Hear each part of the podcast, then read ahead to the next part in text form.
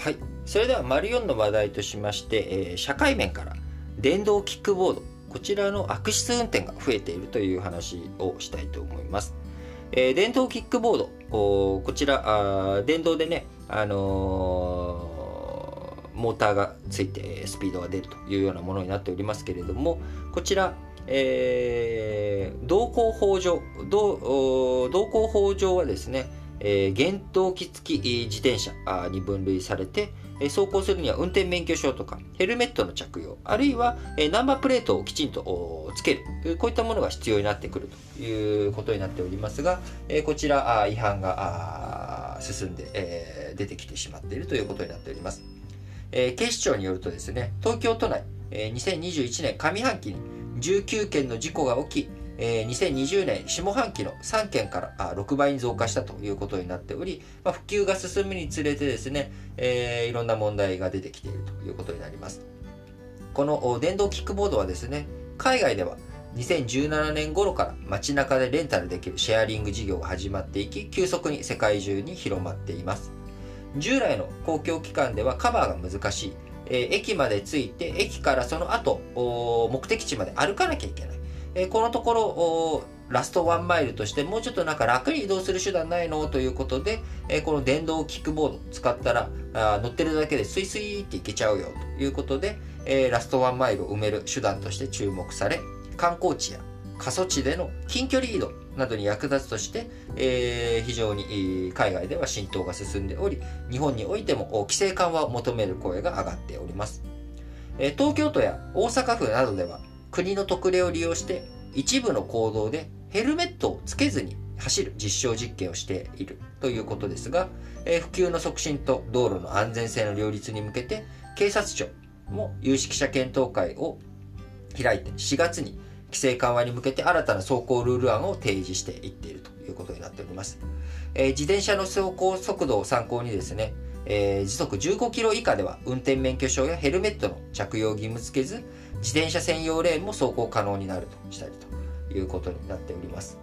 えー、こちらあ価格電動キックボードの価格はですね1台約10万円から30万円程度ということですが今後国内でのシェアリング市場などは1兆円規模になる可能性もあると見込まれており、非常にどういうふうにこの移動手段をですね安全に、えー、そしてかつ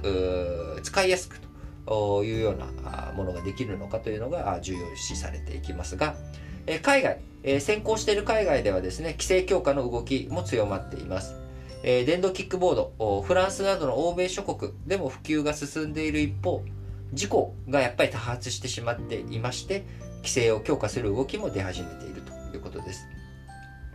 えー、フランスではですね、すでに利用者が200万人を超えていますが、えー、2019年10月にえそれまでなかった規制を導入して運転者の年齢制限を加え歩道での走行を禁じたり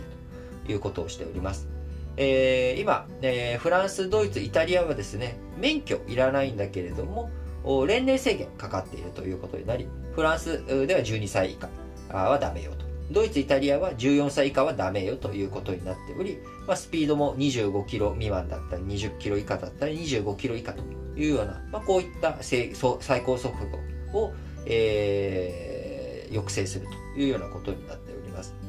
えー、また、登録台数が10万台を超えているシンガポールもですね、えー、同じく2019年の11月には政府が、えー、シンガポール政府が歩道での使用を禁止したり、えー、しております。で韓国も運転に免許が必要で、えー、5月からヘルメットを未着用の場合に罰金を設けたということで、えー、いろいろと皆さん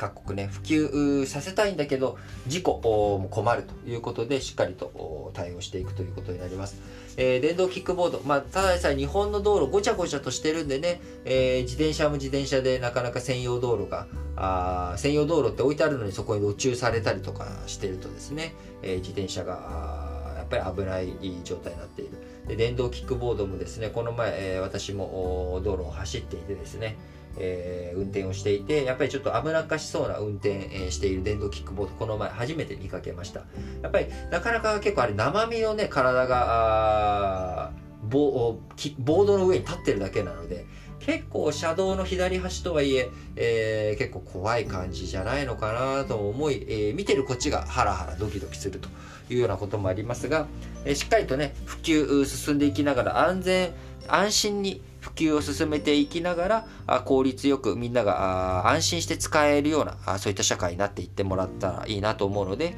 え、規制緩和なるべく早く結論を出してほしいんですけど日本国内においても、あの、まあ、拙速にならない程度に進んでいってもらえたらなと思っております。それでは次の話題に移りましょう。